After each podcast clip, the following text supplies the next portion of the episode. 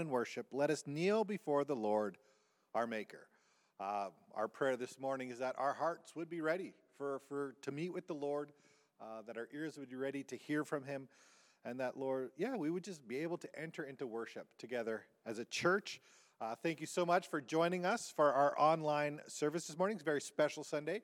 Uh, we are candidating someone for the associate pastor position, uh, so we're excited about that. Uh, and as you may have heard, we may be online for a little bit longer. Uh, AHS has not lifted any of the restrictions. Uh, so, as you know, uh, we will be lifting, we'll, we'll be going back to in person service uh, when we are allowed to return to 30% capacity. Uh, until then, we will be doing our online services.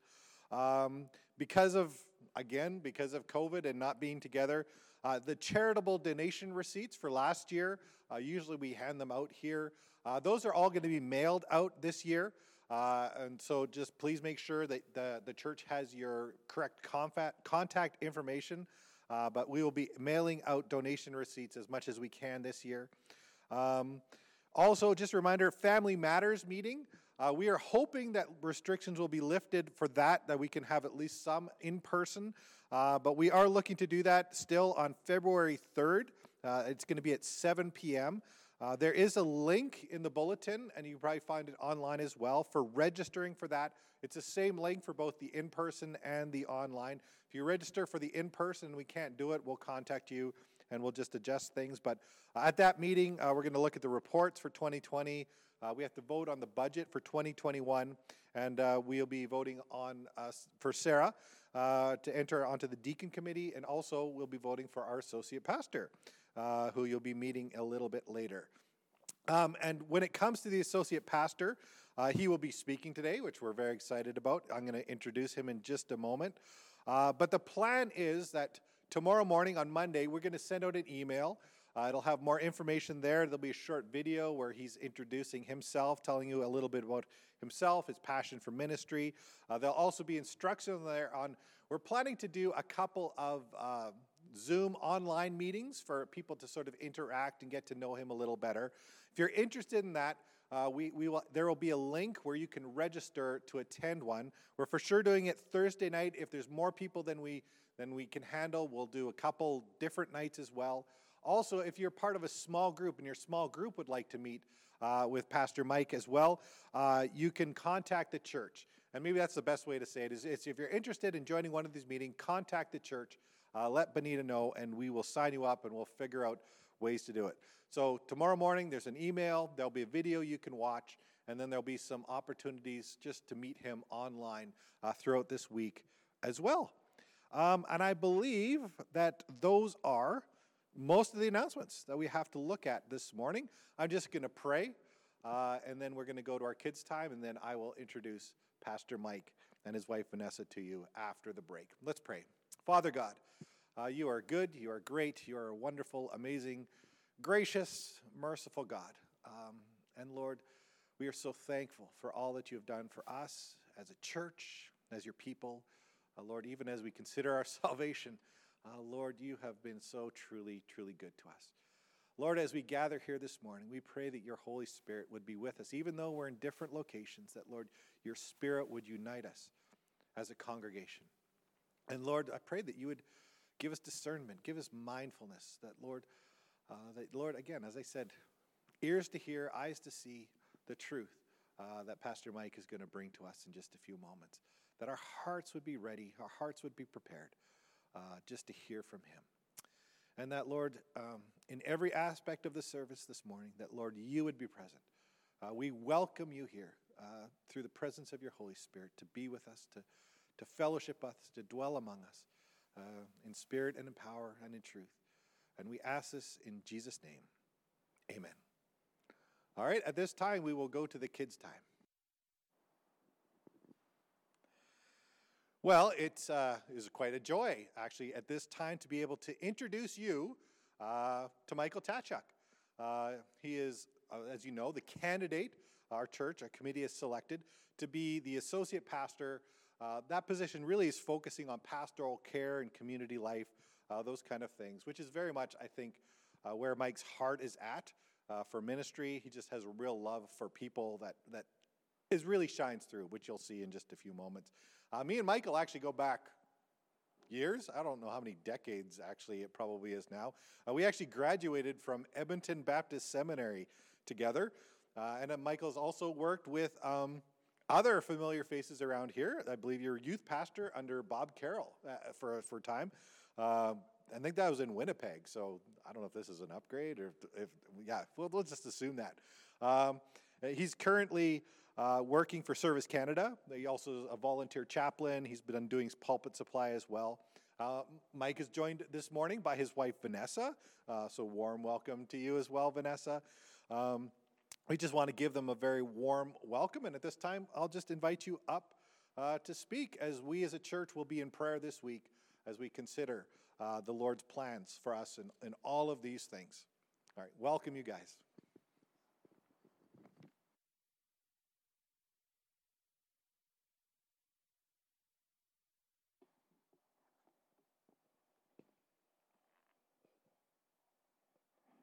Good morning. I will be reading from Acts chapter 9 this morning. If you want to uh, open your Bibles or open your apps, whatever you're using this morning, and from the New International Version. Meanwhile, Saul was still breathing out murderous threats against the Lord's disciples. He went to the high priest and asked him for letters to the synagogues in Damascus, so that if he had found any there who belonged to the way, whether men or women, he might take them as prisoners to Jerusalem. As he neared Damascus on his journey, suddenly a light from heaven flashed around him. He fell to the ground and heard a voice say to him, Saul, Saul, why do you persecute me? Who are you, Lord? Saul asked. I am Jesus, whom you are persecuting, he replied. Now get up and go into the city, and you will be told what you must do. The men traveling with Saul stood there speechless. They heard the sound, but did not see anyone. Saul got up from the ground, but when he opened his eyes, he could see nothing. So they led him by the hand into Damascus. For three days he was blind. He did not eat or drink anything. In Damascus, there was a disciple named Ananias. The Lord called to him in a vision, Ananias. Yes, Lord, he answered. The Lord told him, Go to the house of Judas on Straight Street and ask for a man from Tarsus named Saul, for he is praying. In a vision, he has seen a man named Ananias come and place his hands on him to restore his sight. Lord, Ananias answered, I have heard many reports about this man and all the harm he has done to your holy people in Jerusalem. And he has come here with my authority from the chief priest to arrest all who call on your name. But the Lord said to Ananias, Go, this man is my chosen instrument to proclaim my name to the Gentiles and their kings and to the people of Israel. I will show him how much he must suffer for my name. Then Ananias went to the house and entered it. Placing his hands on Saul, he said, Brother Saul, the Lord, Jesus, who appeared to you on the road as you were coming here, has sent me so that you may see again and be filled with the Holy Spirit. Immediately, something like scales fell from Saul's eyes, and he could see again. He got up and was baptized, and after taking some food, he regained his strength. Saul spent several days with the disciples in Damascus. At once he began to preach in the synagogues that Jesus is the Son of God.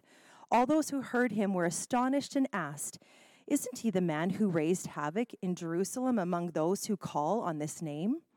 And hasn't he come here to take them as prisoners to the chief priests? Yet Saul grew more and more powerful and baffled the Jews living in Damascus by proving that Jesus is the Messiah. After days had gone by, there was a conspiracy among the Jews to kill him. But Saul learned of their plan. Day and night they kept close watch on the city gates in order to kill him.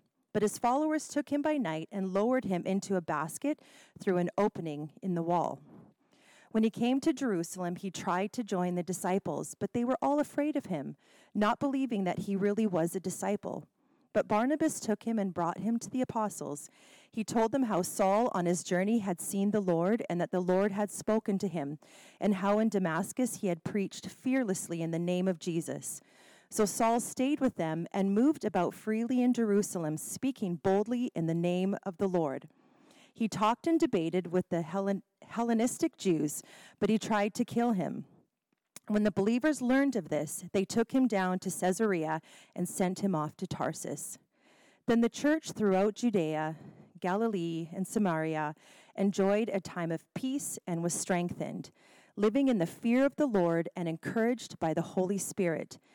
It increased in numbers.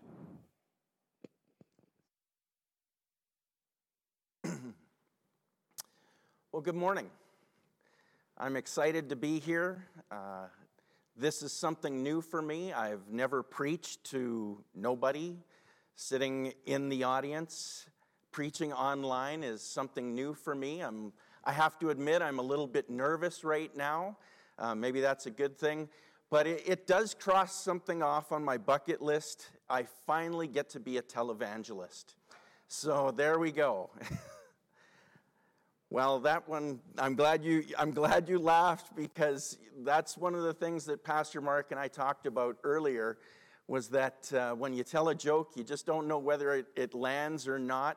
Uh, the good thing is, is I have my wife here and uh, I can see the eye rolls, honey. Yes, I, I see the eye rolls. So I'm excited to talk to you today about transformation and looking at the life of Saul the persecutor, who then became Paul the apostle. Uh, transformation is something that we, we, we all think about, especially at this time of year. you know, when we look at Happy New Year, January 1st, turning the page over to the new year, we think about our New Year's resolutions and what those resolutions will be because we want to change. We want something to be better.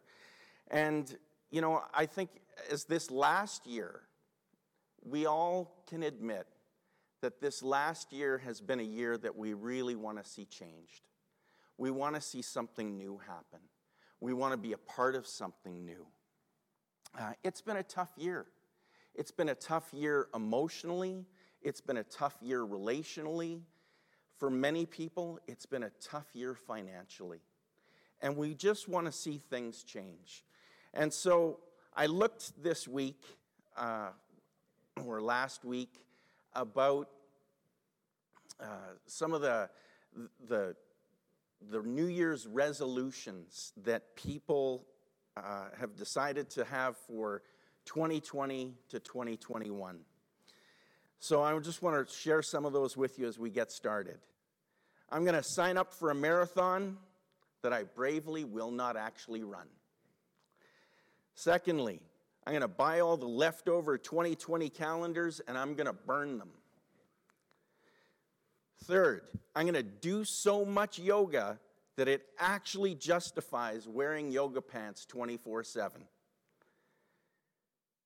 Oh, there we go. Fourth, I'm going to actually put on a full outfit for Zoom meetings. And don't worry, this week, if you Zoom with me, I will be wearing pants. Five, buy new clothes big enough to account for next year's holidays. Six, most common New Year's resolution of all get in shape. I choose round. Round is a shape. Seven, I was going to quit all my bad habits for the new year, but then I remembered nobody likes a quitter. We all want to be transformed. We all want to get better. We all want to become new. We all want to become healthier, more, maybe even wealthier. We all want to live more meaningful lives. You know, when I look at this last year, I, I, I think of my wife, Vanessa and she works at the ARC. She, the ARC is the Addictions Recovery Center in at the Salvation Army. Sorry, at the Salvation Army uh, here in Edmonton. Vanessa is the uh, assistant executive director. And she's had the privilege of walking along people that really have experienced transformation in their lives. Um, mainly through 12 step programs and, and things like that, dealing with addictions and recovery and, and things like that.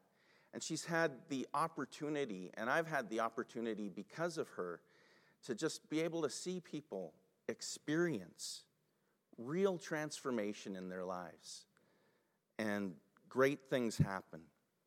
Today, I want us, and I want to, tra- I want to challenge us to transform spiritually, because that's what's going to affect us emotionally, physically, mentally, and relationally.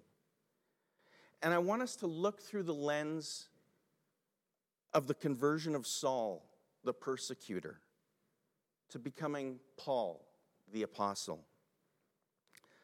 Saul, the persecutor. To say that Saul was antagonistic towards the church is an understatement. He was antagonistic towards the way, towards Jesus Christ, and he was at the stoning of Stephen, and he gave his approval to that. He was rabid about destroying the church and persecuting the church. He was a Pharisee of Pharisees, and he would protect that code against the lawbreakers of the way. He was zealous for the law of God. He was judgmental. He would jail the, the believers, he would persecute them, he would vote for their execution. You know, Pharisee, the name comes from the Hebrew and Aramaic, Perush or Perushai, which means one who is separated. And Paul really took that seriously, or Saul really took that seriously.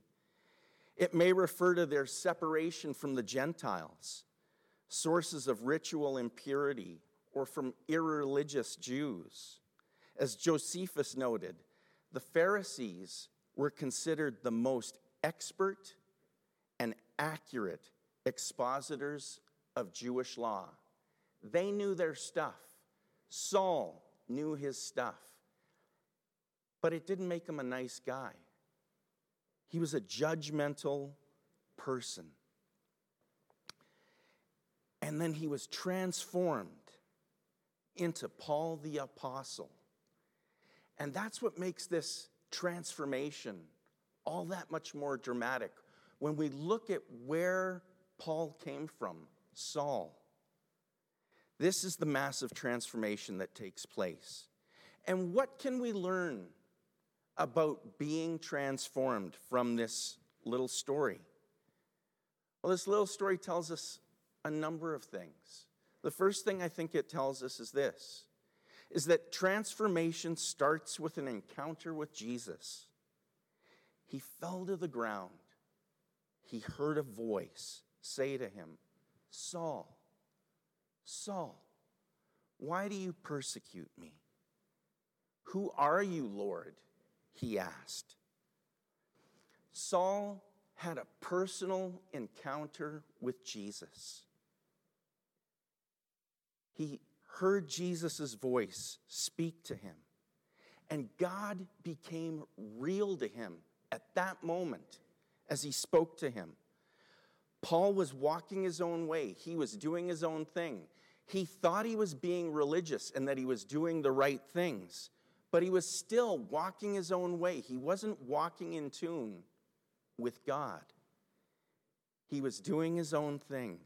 And God, in his mercy, stopped him and spoke to him.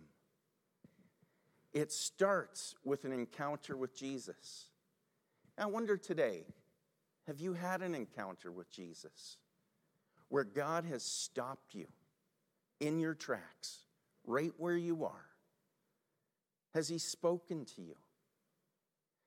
You know, for me, that's happened a few times throughout my life. And the first time that it happened in my life, and I share this in my story that you'll hear later,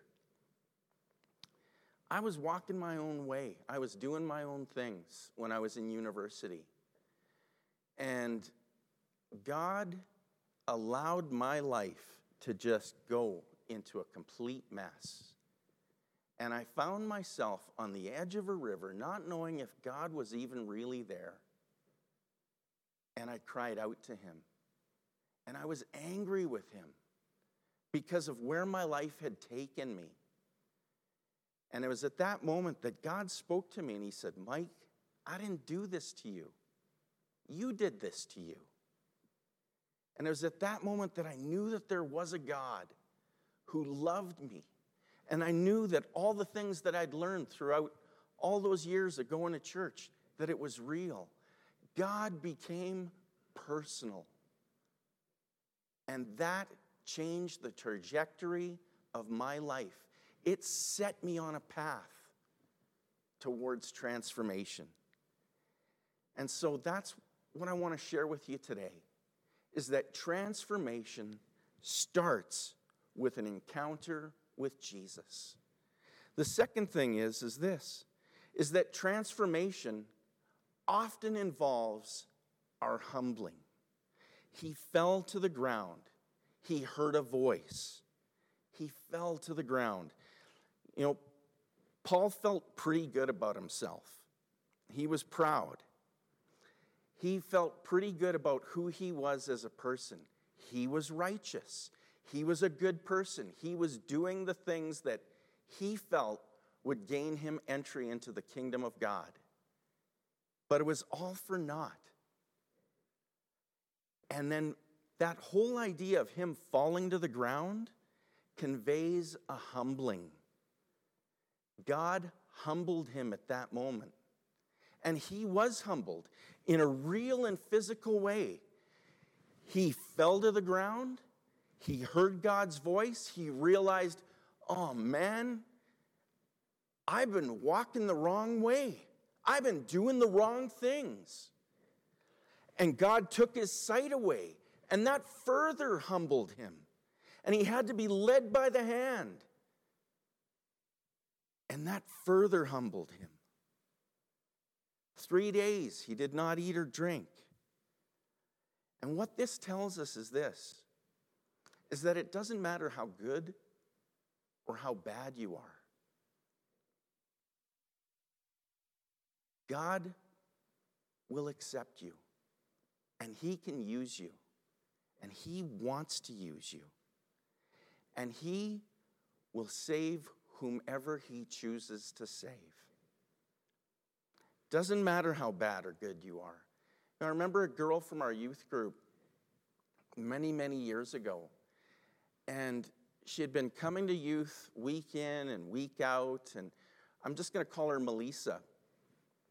And, you know, she had this period of time in her life where things were going really, really well, and then she had this period of time in her life where things started to fall apart and bad things started to happen.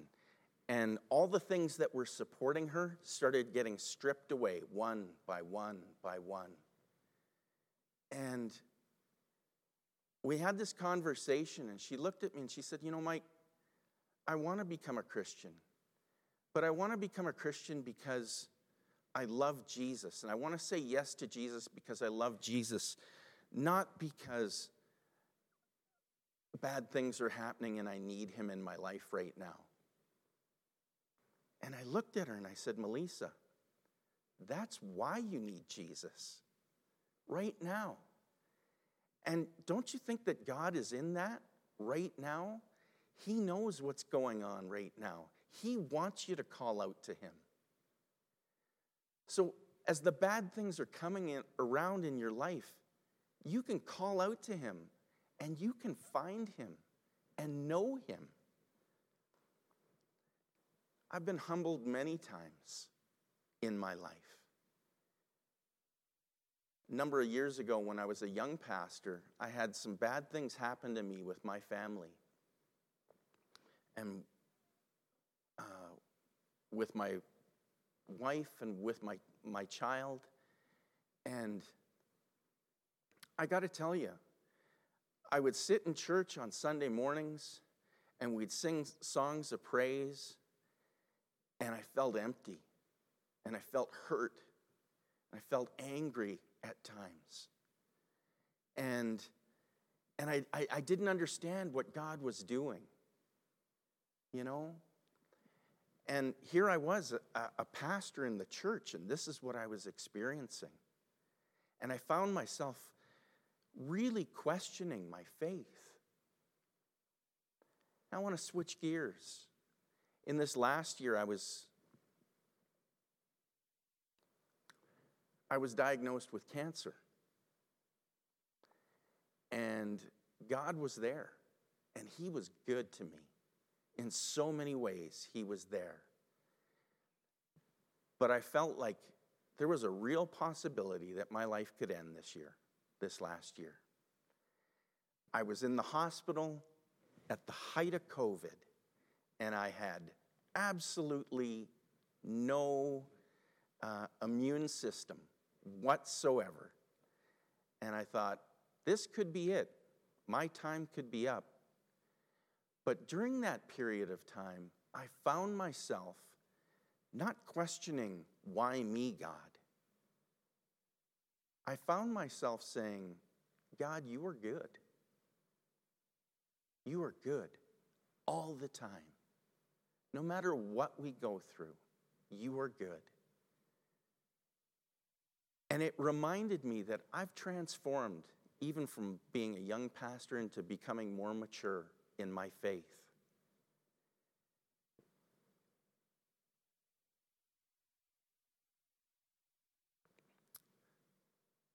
The next thing I'd like to share is this is that transformation involves community. When he came to Jerusalem, he tried to join the disciples, but they were all afraid of him, not believing that he really was a disciple. But Barnabas took him by the hand and brought him to the apostles. You know, it's interesting the people in the church, the leaders in the church, they themselves didn't believe that it was possible that Paul could be transformed. They had heard all about this guy, they saw what he was doing to the church, and they thought, no way. But our God is bigger than that. Our God is bigger than that. They didn't believe the transformation. And Paul needed a Barnabas. He needed someone that had some authority, that was respected within the community, to see past all of that and to bring him along and bring him some kind of being genuine. Paul or Barnabas saw something in Paul. He saw the work of Christ in Paul. A few weeks ago, Pastor Willie Muller died. and that funeral was on, on Greenfield's website. And Dr. Ralph Korner uh, shared at the, at the funeral for Willie Muller.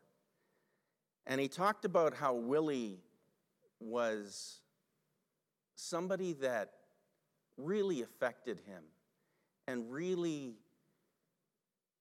was Jesus to him in his relationship and in his development as a minister in life and ministry. And he talked about how Willie was, one of the words that he used was incarnation. That when Ralph saw Willie and Ralph's relationship with Willie was not just a relationship with Willie, but it was a relationship with Jesus. That Jesus was incarnated through Willie's life to him. And that's what Willie was to many of us. And over the last number of years for myself, I've had Herman Effa become that incarnation in my life. Um, I feel like every time I sit and talk with him, I'm, I'm talking with Jesus. And uh, I hope I don't embarrass him if he's watching today, but I love that guy. I love him. He has taught me more in the last three or five years. And he's done more for me uh, as, a, as a believer. And we need those kind of people within our churches. those Willies, those Hermans, those, those people of the faith that, that love Jesus and just want to love on you. We need that. So I highly encourage that. If that's where you're at, recognize that you have a duty to perform. And it's just being the hands and feet of Jesus to somebody else within the church and outside the church. Transformation culminates in a meaningful mission. Saul spent several days with the disciples in Damascus. At once he began to preach in the synagogues that Jesus is the Son of God. What a dramatic transformation. Saul goes from persecuting churches, persecuting Christians, wanting to kill them, to being Paul the Apostle, changing his name, changing his whole identity to recognizing that Jesus is the Christ. He is the Messiah. He's the one that we've been waiting for. He goes from being this judgmental individual to being this person of accepting people outside his community. Pharisees would not touch Gentiles at all. It was a dramatic transformation. And not only that, but it was powerful, effective ministry. Saul was sent to the Gentiles. He's wrote most of the New Testament. The Pharisees would have nothing to do with them.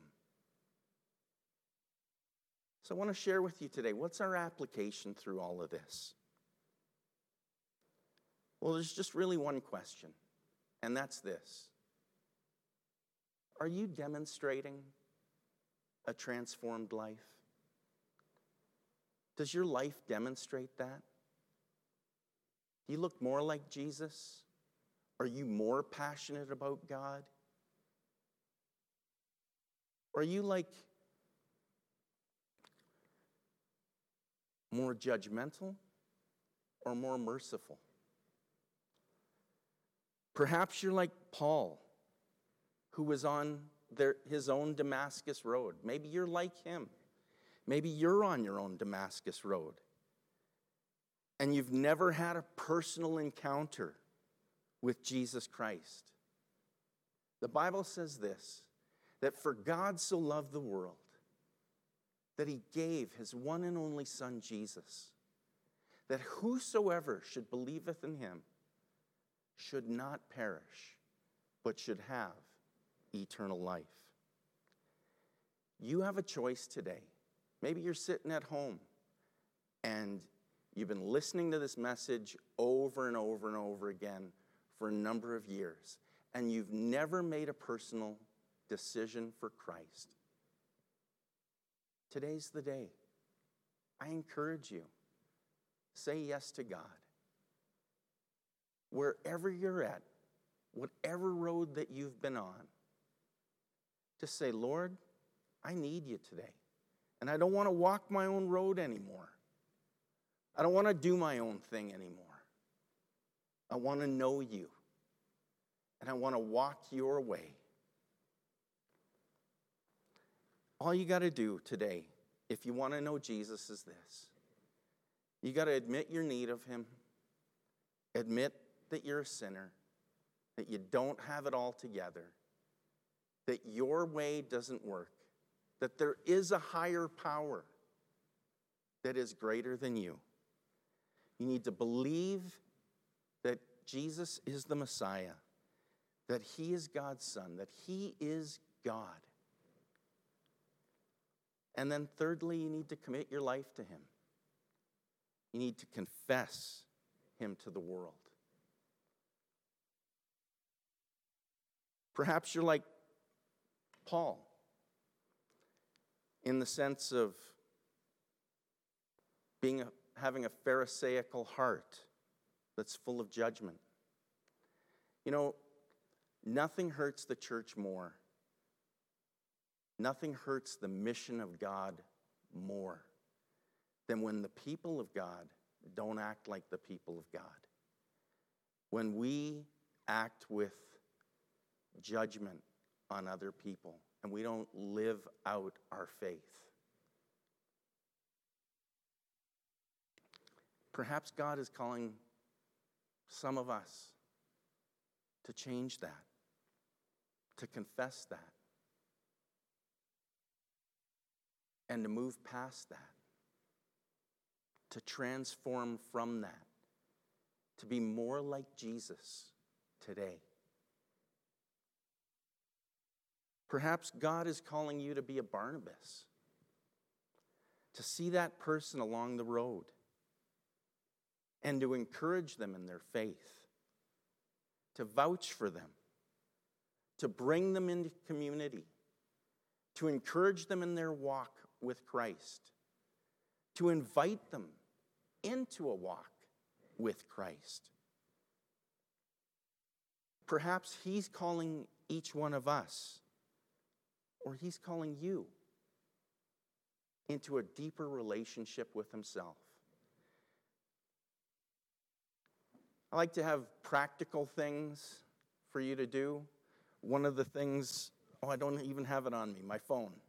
it's usually at my hip all the time to my wife's consternation. But one of the apps that uh, my wife turned me on to this last year is called Lectio 365.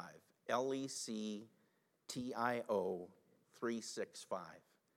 And really, what it is, is it's an opportunity every morning to start your day in prayer and reflection, to come to the Lord first thing and say, okay, God, I'm going to be quiet. I'm going to open my he- ears to what your Spirit is saying. Speak to me, God. I want to know you. I want to be more like you. I want to be effective in ministry, in my relationships. God, help me today. So, whatever you need to do to deepen that relationship with Jesus, I encourage you practically take it up, do it. Or perhaps today, you're in need of the transformation that comes as you serve in meaningful mission. He wants all of us to serve.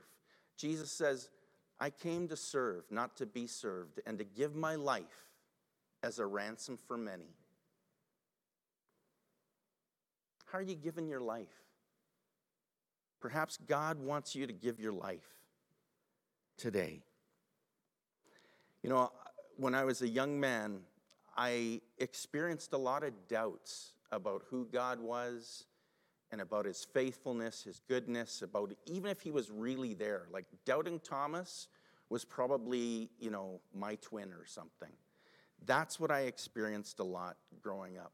But I found that when I began to serve, when I began to give my life away and serve Christ, it made sense. God made sense to me. He became real to me when I served. Faith isn't in a vacuum, it's not in an easy chair. We don't just sit back and wait. We've got to get out there and serve and give of our lives and pour our lives out like a drink offering like Jesus would. I think about this. that God wants to do something amazing in us and through us as a community. And perhaps you know the story of Celebrate Recovery. But Celebrate Recovery is one of the, the programs of the church or that has been in the church, and it has made an incredible difference in many people's lives of, for transformation, transforming people from their addictions into becoming people of, of health and, uh, and, and getting their relationships back, back on track. Celebrate Recovery began with John Baker's story. More than 25 years ago, this is what um, Rick Warren writes. He wrote me a letter. Honestly, I could have easily missed it. I didn't get all the letters that were sent to me, but two of my associate pastors, Glenn and Tom, told me I needed to read it. It was 13 pages. John suggested a new ministry at Saddleback to help people like him who needed recovery. John had become addicted to alcohol as a way to overcome his nagging sense of emptiness. He was in recovery, but he was struggling with the vague manner that Alcoholics Anonymous deals with God, the Bible, and salvation through Jesus. Since those issues were also important to me, I did a six month intensive study on both the Old and New Testaments around the concepts of recovery. John and I launched Celebrate Recovery at Saddleback in 1991 with a 10 week series called The Road to Recovery. Since then, I've taught that series multiple times under different names. We've never looked back. Today, 27,000 people have been through the program at our church. 70% of them came from outside the church. It's by far the greatest outreach our church has ever seen. More than 35,000 churches now have Celebrate Recovery Ministries, and over 5 million people have completed a step study towards transformation. God took, and this is what got me God took an ordinary person, not a pastor, not a great leader. He took an ordinary person in our church and he started a movement. God can start a similar movement in you. It's time for our churches to work together to help people heal and become whole so that they can live out God's purposes for their lives. A recovery ministry is messy at times. Ministry, real ministry, always is. It often is. But it's what the church is all about. Let's pray.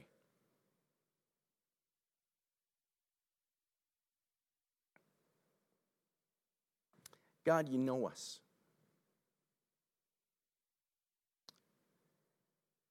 And today, if you want to accept Jesus as your personal Lord and Savior, then just pray this prayer with me God, I need you. I need you in my life. I'm sorry that I have walked my own way. I say today, Lord, that I want to walk your way. I'm sorry for walking my own. I recognize you, Jesus.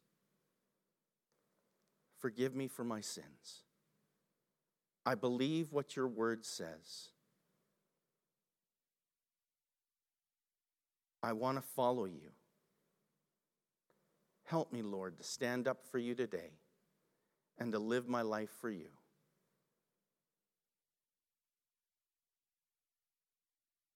And Father, you know all of us today, where we're at. Whether our hearts are warm towards you or cold. Whether we're going through good times or through bad. And we just say, Lord, that you are good all the time. We confess that with our mouths. We may not always feel that, but we confess that with our mouths. Help us to say yes to you and for you to transform us to become more like you each and every day. Help us to hear your voice and to find our place in meaningful ministry. In Jesus' name we pray. Amen.